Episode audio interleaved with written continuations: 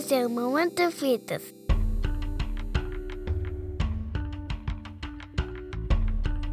Olá, sou Valéria Fernandes, estou como superintendente de capacitação e ressocialização do Sistema Prisional do Estado de Pernambuco. Vou falar um pouco sobre a educação nesse espaço privado de liberdade. Hoje nós temos 23 unidades prisionais. Dessas 23, 19 estão com escolas e 4 como anexo. Como é que são essas escolas? São estruturadas igual como as daqui de fora, com professores, professoras, diretor, merenda, fardamento, escolas, a mesma carga horária. Dentro do sistema temos que chamamos de apoio pedagógico, que são policiais penais que acompanham esse fluxo educacional dentro das unidades, registrando número de pessoas e quem foi aprovado, quem não foi aprovado, né? Toda a movimentação dessas ações educacionais. Então, como foi que a gente conseguiu chegar nesse momento a ser o terceiro melhor desempenho na educação prisional do país? Numa análise de índice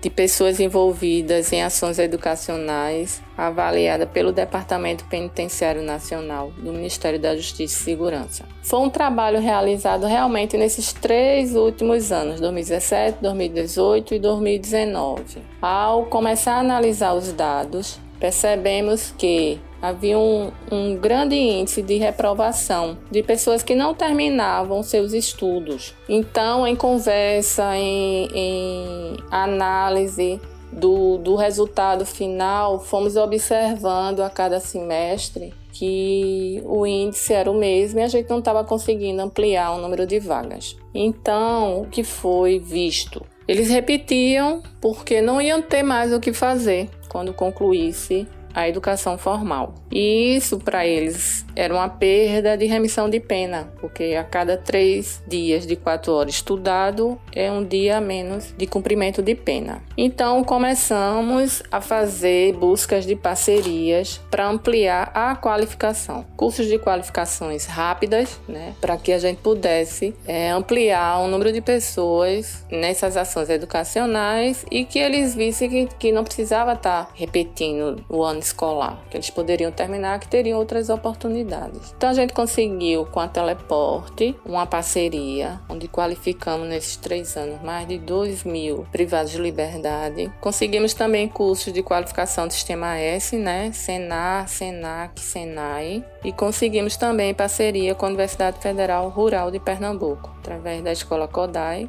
com o projeto Mulheres Mil e depois com outros cursos de, de extensão que foram sendo realizados nas unidades femininas. Então a gente já começou a mudar o cenário educacional. E aí observamos também que tem aquelas pessoas que já tinham concluído e pessoas também que não tinham interesse em estar nesses espaços educacionais. Então foi quando surgiu a proposta do remissão pela leitura, que já era uma recomendação do MEC do Conselho Nacional de Justiça, o CNJ, e fizemos várias reuniões né, foi uma proposta do Ministério Público, com a Defensoria Pública, com o próprio Judiciário, com o secretário Pedeurico, para vermos como implantar o remissão pela leitura de forma organizada, para poder ser validada pelo Judiciário enquanto remissão pela leitura. E aí conseguimos, junto com a Secretaria da Educação, implantar o remissão pela leitura, inicialmente no Complexo do Curado, e hoje a gente acontece a remissão pela leitura em todas as unidades prisionais. É, lembrando que não é qualquer livro, há uma seleção de livros, tem parecerista da Secretaria de Educação que validam e a gente distribui nas unidades prisionais onde esse apoio pedagógico, que é o policial penal, acompanha toda a distribuição, inscrição desses livros nesse projeto. E a correção é pela Secretaria da Educação, onde eles fazem um resumo, uma resenha, dependendo da escolaridade. E aí ampliamos e muito, né? Hoje passaram por esse projeto de remissão pela leitura mais de 3 mil reeducandos. Aí pensamos o que faltava, né, para a gente completar a questão da educação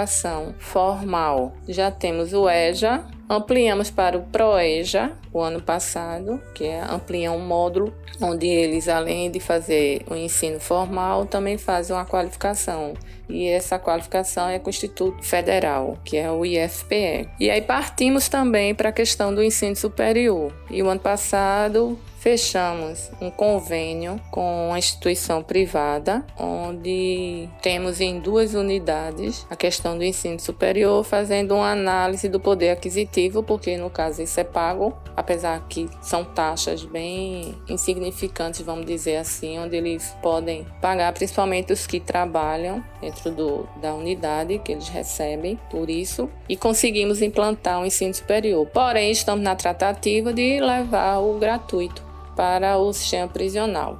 Então, hoje nós temos funcionando nesse período de abril, com essa pandemia, já que as escolas estão suspensas, estamos com mais de 400 pessoas fazendo curso da teleporte. Temos também é, 604 matriculados. Estamos em estudo com a Secretaria de Educação como começar remotamente essas aulas e temos 1.090 matriculados no projeto Remissão pela Leitura, fazendo a leitura de livros, enquanto a gente não retoma o calendário completo desse projeto de remissão. Então foi assim, né, gradativamente, pelas dificuldades e escutando essa população e observando como a gente poderia melhorar a educação dentro do, do sistema investindo também na formação do policial penal com essas políticas que trabalhamos dentro do sistema, não só educação, gênero, LGBTI, idoso, enfim, todas essas partes do direito que temos que oferecer por lei dentro do sistema prisional. E onde queremos chegar? Queremos chegar num ponto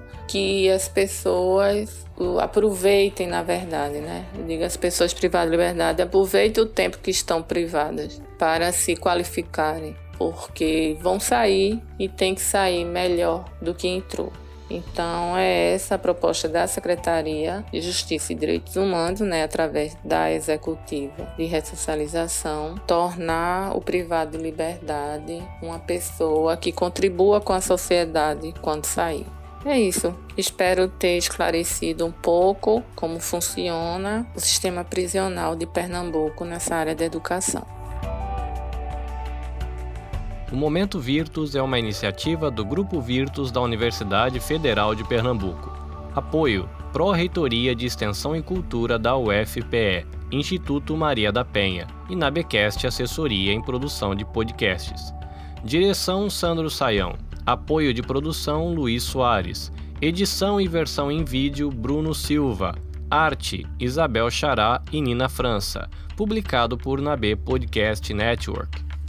짧으세요. 아, 또 부럽지 마. 바이바이.